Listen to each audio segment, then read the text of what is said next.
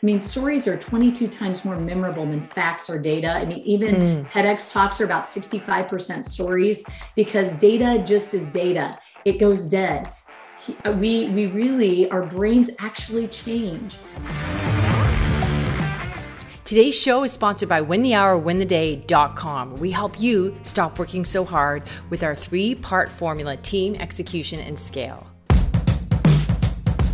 Hey, entrepreneurs, are you going full speed just trying to keep up? Do you feel you have more losses than wins? For years, I was rushing to get to the next thing. There was always something that I had to learn before the thing I actually needed to learn. I felt like I was running in the wrong direction and moving even further away from my goals. So, the big question is how do you stop the craziness? How do you get to your next win? Well, this podcast will give you the answer. Join me on my journey as we have real conversations about struggles, successes, and tips so we can get you quicker, faster results, no fluff, and get you to your next win now. Hey guys, join me in my new community on Facebook. I have just created a new group and I am so eager to connect with you guys. Reach out, join, check out the link in the show notes, and just hop on over there because I'm going to be pulling back the curtain like I have never done before and really showing you how to get ideas to execution. So join the community. Hey everyone, welcome to another episode of Win the Hour, Win the Day. And I am your host, Kris Ward. And today we have Tina Bakehouse in the house. Okay, that I often say that, but now it rhymes. I should have thought that out. All right, Tina is going to join us and she is going to talk to us about oh so many things you know our our how to share your story in a memorable way as a speaker and how to sort of get out of your own way when you're doing that. So I'm really eager to dive into this. Tina, welcome to the show. Thanks, Kris. I'm so excited to be here. Okay, Tina. So, first of all, when you talk about sharing your story, I, I got two responses initially. One is, okay, I'm just going to show you all that I'm a very flawed human being. Um, sometimes that gets overshared. Sharon, that's overshared. Who's sharing? Sharon as in the person. yeah, that's sometimes that gets overshared. And so I feel like I have been at speaking events where you know, one speaker tries to ump the next as far as here's an even more traumatic, traumatizing story.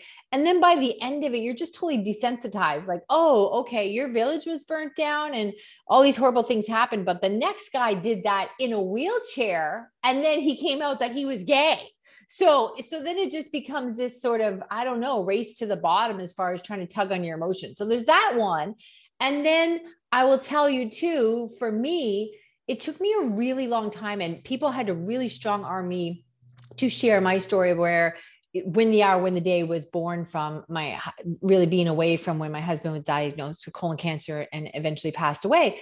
And for me it wasn't that it was sad. I didn't want to talk about it because i didn't want it to define me. I didn't want it to define him because he was so much more than that. And i then was had pstd from seeing these other speakers. I didn't want it to be this thing, you know, so I had to learn how to, and I guess that's what you're going to talk to us about. I had to learn how to do it in my Kris way. So you could see that I'm sharing the experience, but I'm not looking for sympathy because it's just not a good fit for me and how I see my life.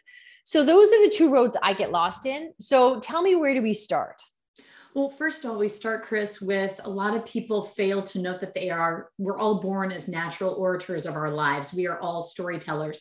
I even was guilty of this when I was starting my business of really labeling myself as a storyteller because it has this heavy weight to it of being a performer of mm-hmm. thinking okay i'm not getting paid to do this people are thinking in their mind so why would i label myself as a storyteller i think back when my son was 4 years old and you know he loves a great pun a great joke a great story and when he was really playing with language he was saying stories in a really disorganized way. He would say the punchline early and just start laughing.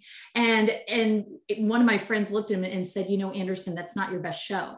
Well he took that to heart and thought how can i get better and so the first piece is we need to label ourselves as storytellers. The second is that there is a true structure to it and learning how to do it. And so my son actually, at age four, asked for a joke book and started reading them and practicing them and understanding. He had this aha moment that, oh my goodness, when he got that first authentic laugh, he acknowledged that he had to build and the punchline had to come last. It shouldn't come at the beginning, even though it was super cool. So it's the first is understanding we are storytellers. Get over your, get out of your head about it.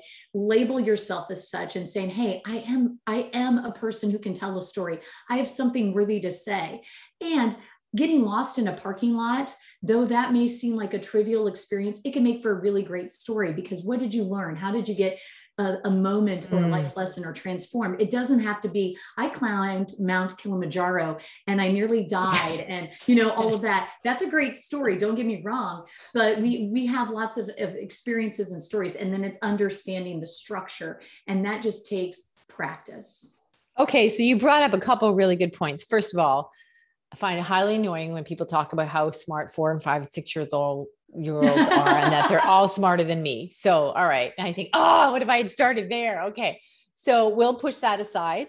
Um, and I think what you're saying too is, I mean, I, I come from, my mom came from a very large family. So there was this innate thing that if you want to be heard, you, you had to be quick. You had to get to the point. You talk fast, you talk loud. So this might shock you how this happened to me.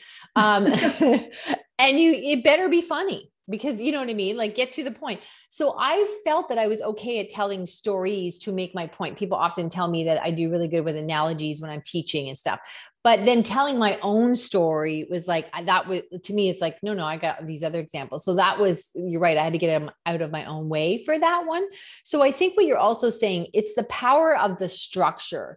It, because that is a big thing that everyone thinks oh then i do need to have climbed that crazy mountain you know and be somebody who is missing limbs to do it. And because then it, you just think well my story doesn't compete with that. But it is the journey it is the insight it is the lessons you tie to that story Absolutely. I, I, I, had the opportunity a couple of years ago to meet Alan Alda, and he did this really great experience where he had a, a woman walk across the stage with a glass of water that was half full and then walk back. And we thought, well, that's pretty mundane. But if Alan Alda tells you to do it, you do it.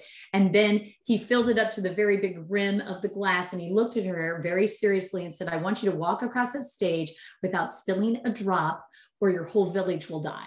Well, she took this task very seriously. And her first step, the whole audience of like 500 people were gasping, like, is she going to get this? And then we started rooting for her. And when she placed that glass on that end table, you know, eh, we all cheered and erupted with excitement and elation. And that's when Alan Alda said, and that's the power of a story. It has high stakes. It's a shared experience that connects people. And so oh. that's what we have to think about is even the, the moment where it's an it can be an internal conflict. It can be a, a, an external conflict. But i think if we get out of our own way and have those moments where we we go what how was i transformed by this this experience? Mm, because mm. people want to hear how you the struggle. And that's what makes stories so human. They have that stay power. They're memorable. I mean stories are 22 times more memorable than facts or data. I mean even mm. tedx talks are about 65% stories because data just is data. It goes dead.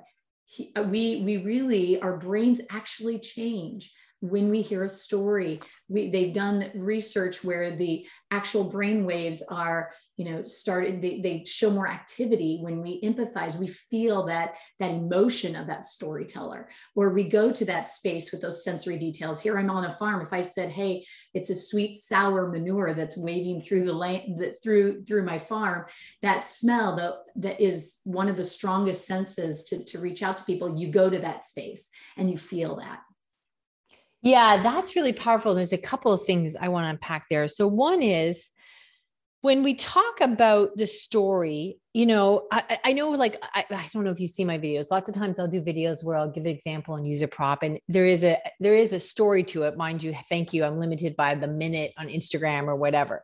So, do you distinguish between if I'm like giving a story of I, like today I did one with jelly beans and I showed a jar of red jelly beans and I said, okay, look, I want you to imagine that this is all the important work that you have that you really want to get to that's going to move your business forward. And then I show a second jar and the red jelly beans are buried in amongst all these other colors. And I say, but here's where that important work is for most entrepreneurs. It's buried in the week in the web of admin. So is that a story? Like I, I shorten it obviously for your sake and to speed this conversation along, but is the story have to have your what makes it a story? Is it my personal experience or how you create emotion or is that a, an analogy or where do we where does the story begin and end? Great question. I would say that's more of an analogy or, okay. or, you know there's even a difference between anecdote and story. So story really requires different elements. You have to have characters. And so you can tell mm. your story you're what you're that main character in that story. You can tell someone else's story like a testimonial of a client that can be a story. But you absolutely need at least two characters make it more powerful because we we like that extrinsic mm. you know conflict and conversation and dialogue. We want to hear your voice as well as another character's voice. So if you're with your mom, we want to hear what mom said to you and actually give her that dialogue. Right. The story also requires a setting. So what you just shared, that's more of an analogy of giving us a, a, a visual image or picture of this to that. You know, it's a, right. a comparison. Okay. So we we want setting, we want place, we want conflict, internal and or external. And then that the biggest piece with what makes it a story and most powerful if you've ever heard of any of the moth stories that's a beautiful podcast where it's that transformation. You start out as one person and you come out as somebody else. So your powerful story of losing your husband you know there that's a lot. Like you probably have different branches of stories that you can share from that.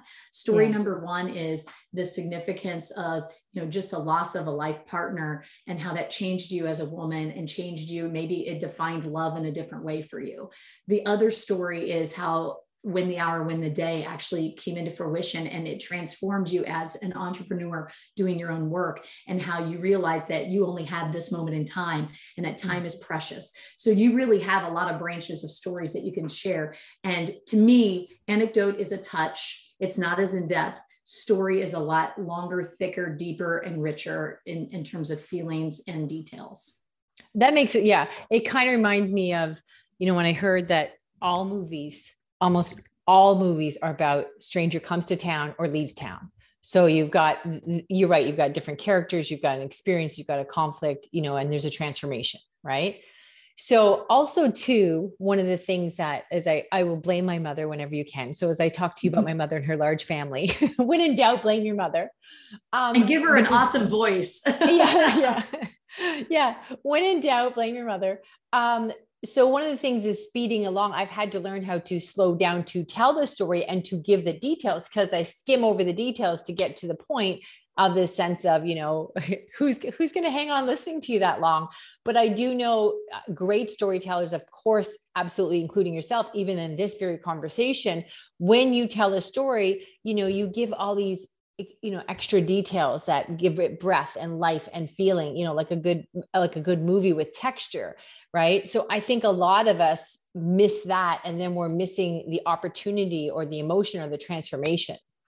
Right. It's it's like my Mrs. Brown English teacher show don't tell you know with your with your writing we want to create word pictures we we tend to when we tell stories make the mistake of thinking that people know what we're doing, where we are, and what it looks like. And we make those assumptions. And you don't want to assume. We know what happens if you assume. So you want to really focus in on all five sensory details. And of the five, the smell is the most powerful to bring out and enhance your story because it's the easiest to take us there. So if you're walking through Italy and and you've lost your way, you know, the wafts of, of, of strong red, zesty pasta sauce come, you know, flying by, you know, that that that takes us there, brings us there even more with with the smell.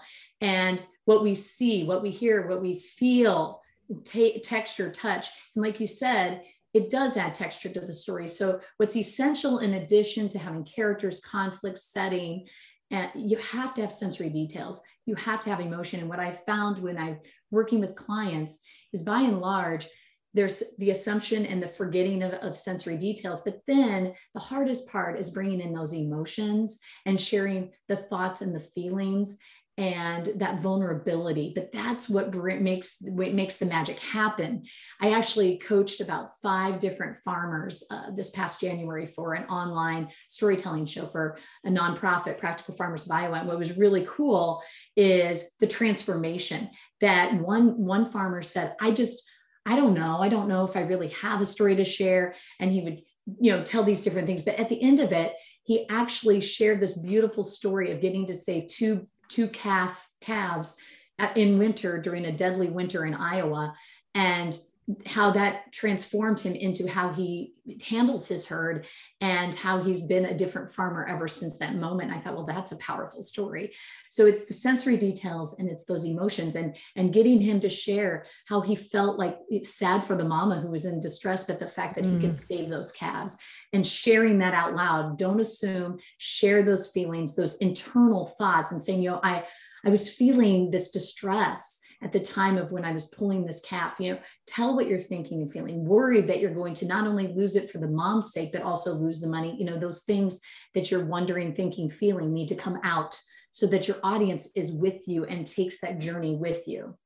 I think it's really interesting to me because I'm what they call camera confident. I'm not insecure about that. I can go online. I can do what needs to be done, which used to horrify my husband to no end because he was this, you know, a, a, husky man and he was very, you know, very manly man. And he would just be like, he looked all kinds of toughness and he was a strong character. But like the fact that I would go on local TV or do these things, oh my gosh, he'd say, babe, aren't you worried you're just going to like totally humiliate or embarrass yourself? And I'd be like, no thank you though because he was so he just he could he said there's no public speaking like he just can't he'd stand up and sit back down. More than 10 people in the room he's done it's over right?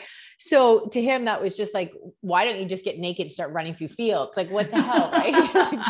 He had a cornfield no here in iowa. Yeah like he couldn't believe that i signed up for these things. Like this is insanity. This would be bad enough if you were victimized but you're signing right. up for this.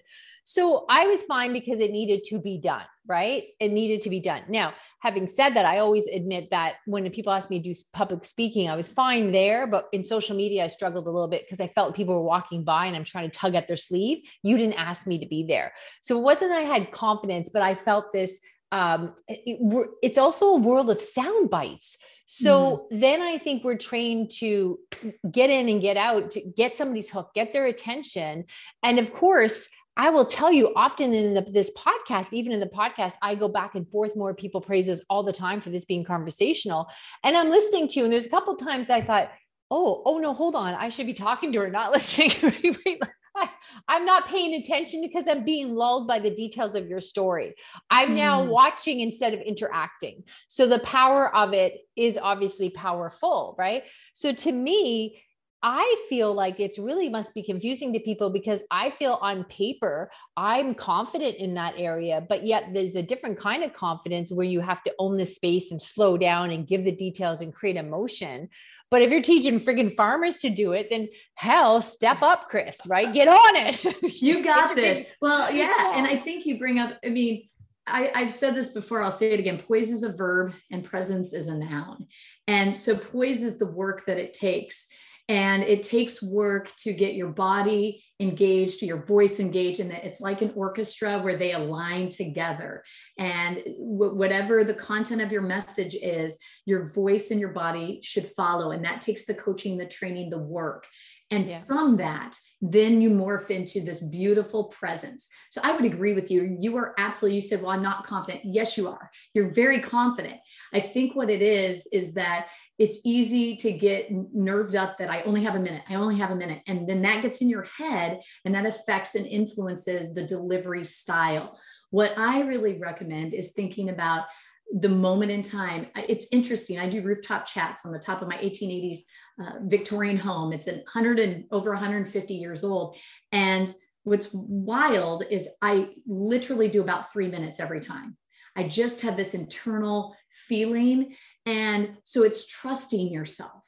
Mm. I think ultimately we get so into this mode of I have to get a really great idea out there and I need to do it fast and I got to get yeah. lots of people to like me, whatever. And, and punch, punch, like, yeah. Yeah. It feel then you rush and then mm. you have that energy that comes out. And so your presence is basically your state of being is da, da, da, so it's stepping back taking a beat and breath because what you have in the power of these uncertainty when it comes to public speaking when it comes to people's reaction is the, the, preparation of the idea and the preparation of your mind and body the practice of that and then the power of the pause And I can't stress enough that pause has beauty. There's three types of pauses the short, the medium length, and the longer length. And when you do a, a long length pause, that's for emotion. You want to stir mm. up emotion. When you do that medium length pause, that's more for cognition. You want people to cognitively think and follow where you're going. And then that short pause, that's just to beautify, it's for aesthetics. It's to really enhance your cadence of your talk. So if I, I challenge you actually to work in the pause when you are sharing information because it piques the interest of your audience and they wonder, okay, what's next? Because that variation really adds aesthetics to your speaker style. Yeah, and oh my gosh, and my my original thing about confidence is was I think on paper I have confidence, and yet there must be some deeper lack of confidence if i think mm. i can't own this space so if mm-hmm. i'm camera confident and i struggle with this there's lots of people i know who are not camera confident gotcha. like where where do they start right but i do think i know um I know I, have labeled myself as a recovering rushaholic. I'm, I, you know, I know that. and I'm a right? fast talker, so I get you. yeah, and I'm a fast talker, high energy person to begin with, right? Which people think, oh, that's great, you get a lot done. I'm like, yeah, I try to go to sleep at night. That's another thing. Like, oh, okay, right? So, so, so I know I have these natural things, but I always tell people your strength can also be your weakness, right? And so for me, I often think too, like Martin Luther King's famous speech. If I did that oh my gosh, it'd be like, okay, I had this dream last night. Oh my, like, and I would be diving in. So, and I think, oh, he, the spacing of that is so powerful, right? And so important. And I know that it, when I first started to have to tell somebody my story about how win the hour win the day was born and i did have to make i had to make notes to know that when i got to the part about when my husband passed away to slow down because especially if i was uncomfortable sharing that i would speed past it right mm-hmm. and it would, mm. might sound like i lost a set of keys when in fact i really quite like the man like yeah. people often commented on you know how much our, our our friendship how like they learned from our relationship and i'm skimming over this because i'm trying to you know either not comfortable with that part or getting to the punchline or whatever. So i do and totally that's even understand. the story kris right there. Yeah. Sharing the difficulty of sharing the story. Yeah yeah yeah yeah. Well we could we'll just do business therapy. You guys go off and drive around and do whatever you want and we'll just keep to check in with us every two hours and see where i am right? I love okay. it. Okay. Okay so tina we don't know what we don't know i often say. So tell us some other big mistakes that we're making when we step up to do this? When we step up to speak, I, the first biggest mistake is not preparing enough. Content analysis is, is work. And I notice so many times that people start with, Hi, my name is Tina B, and I'm eh, oh, they don't really hook you. And so having that strong hook that aligns with you, your speaker style, and your message is huge. I highly recommend not diving into a joke, particularly if it's not an original joke, because it could fall flat, it could not be funny. And maybe it's really funny, and then the rest of your talk's more serious and you've kind of gone downhill. You don't want that either. The other piece is the end of the speech. A lot of people just trail off or just in with, Do you have any questions? That's a moment in time where you really need to rise up, challenge the audience, have end with a poignant thought that is your own. Don't end with someone else's words or a quote, but end with your own idea about it or a story that maybe you have started a story and then you end and bookend it. The biggest thing in terms of preparation that I notice more than anything, though, is the lack of signposts and lack of transitions. When you are sharing ideas, it is essential to keep your audience in the know. You are the verbal roadmap. Now, I, when I go on a vacation, I know where I'm going. I know my endpoint. Not only do I look at a big map and see the signs and the roads that I need to take, but I also put it in the GPS. And, you know, so I know when I get in the car where I'm going. Many times when we go on road trips, we, we know the endpoint. And I think by and large, people want to know the right exits to take so that they get there efficiently and, and it's more effective, right? Same with speaking. Give the signs that something is important. Say, above all else, or this is something that you have to tune into. Or if you forget mm. anything else, remember this. Those kinds of signposts are like whoop, whoop, whoop, marquees to say, listen to me, this is important. And it's helping trigger the audience's brain to choose to tune to listen to you. The other is just using internal and external previews. Those transitions are essential try not to have more than three main points. Our brains cannot handle it. If you've got, I'm going to tell you 10 tips today. Mm. Okay, that's a little much. Maybe if you're David Letterman with your top 10 and it's on the TV and you're like, ooh, what's going to be number one? That might work. But really try to, Ted does this three main points. That's the power number. We love threes. Three men walk into the bar uh, you know, you, you have high, medium, and low temperatures on your stove, or you have three little pigs, three billy goat mm. Gruff, three three bears. So three is powerful. And transition, those internal summaries are, you know, we've discussed how to know yourself.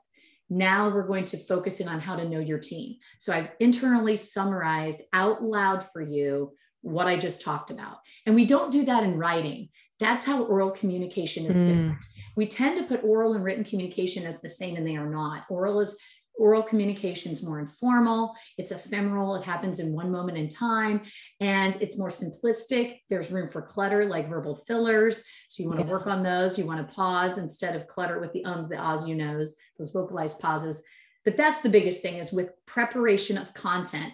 And then the last piece is that delivery style is don't try to be someone you're not everybody wants you to be the real true you and so the yeah. fact that you the two of us are very similar we are bursts of enthusiasm bursts of energy and i think accepting that and knowing that but acknowledging also the audience in the space i know i'm a 10 i think you're a 10 also on a spectrum of energy we're walt disney world but when Jeez, I, I thought into, I was being hold on, I was fixing my hair. I thought I was aesthetically a 10. There was a boost there for me. Oh, that too. That you're also aesthetically a 10. We both let's rock that out yeah. also. But when you, but you know, let like, me jump in there for a second. That's really important. It took me a long time because I really worked against that because I thought that was like a fifth date thing. So when people worked mm. with me and they liked my energy, liked all that, but I thought when I show up in social media or the first time you meet me, I should have shoulders back and look really professional. And then after everything that happened with John, I was like, I have no energy for that. Like, get out of my way. This is it, right? But I, I, I tried to manage and minimize that because I thought, oh, I'm too much for people I'm too high energy. Maybe it comes off juvenile. I got all this book learning. I went to college. I went to university. I'm not sounding like it because I'm just in my enthusiasm is over the top. Right. And it, I had to really learn to let that be. And it just it's and it is what people like. I have, you know, I, I fired a lot of clients after everything that happened with my husband. I just, I am going to every client I have, like sometimes you'll have 10 and five you love, three are okay, and two are pains. And I, but now every client I have is like with if they weren't paying me, we really could be great friends. Like if, if they lived local, we'd be we'd be doing more stuff together.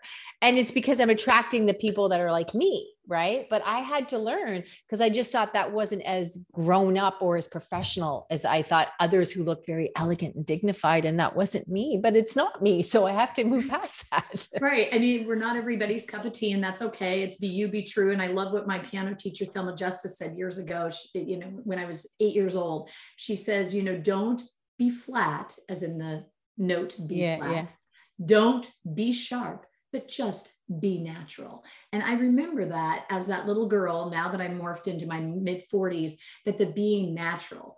When you force yourself to be someone you're not, it, it comes off like heavy yeah. strong cologne on that first date and it's off putting. But I yeah. do know for the comfort of audience members, I was going to say when I walk into a bank for a workshop or presentation, I know that I can't burst through as Walt Disney World Big Ten energy. I modify, I soften to about a seven or an eight, where I still have yeah. that bubbling enthusiasm that I share. But in order to make the audience feel comfortable, I'm aware of the context, the situation, and the audience, yeah. you know, all the things, because that then will connect you more effectively with them. Fabulous. Well, Tina, you are a treat. We could turn this into like Tuesdays with Tina. Oh my gosh, yes. yeah. yeah. All right. Where can they find more of your brilliance?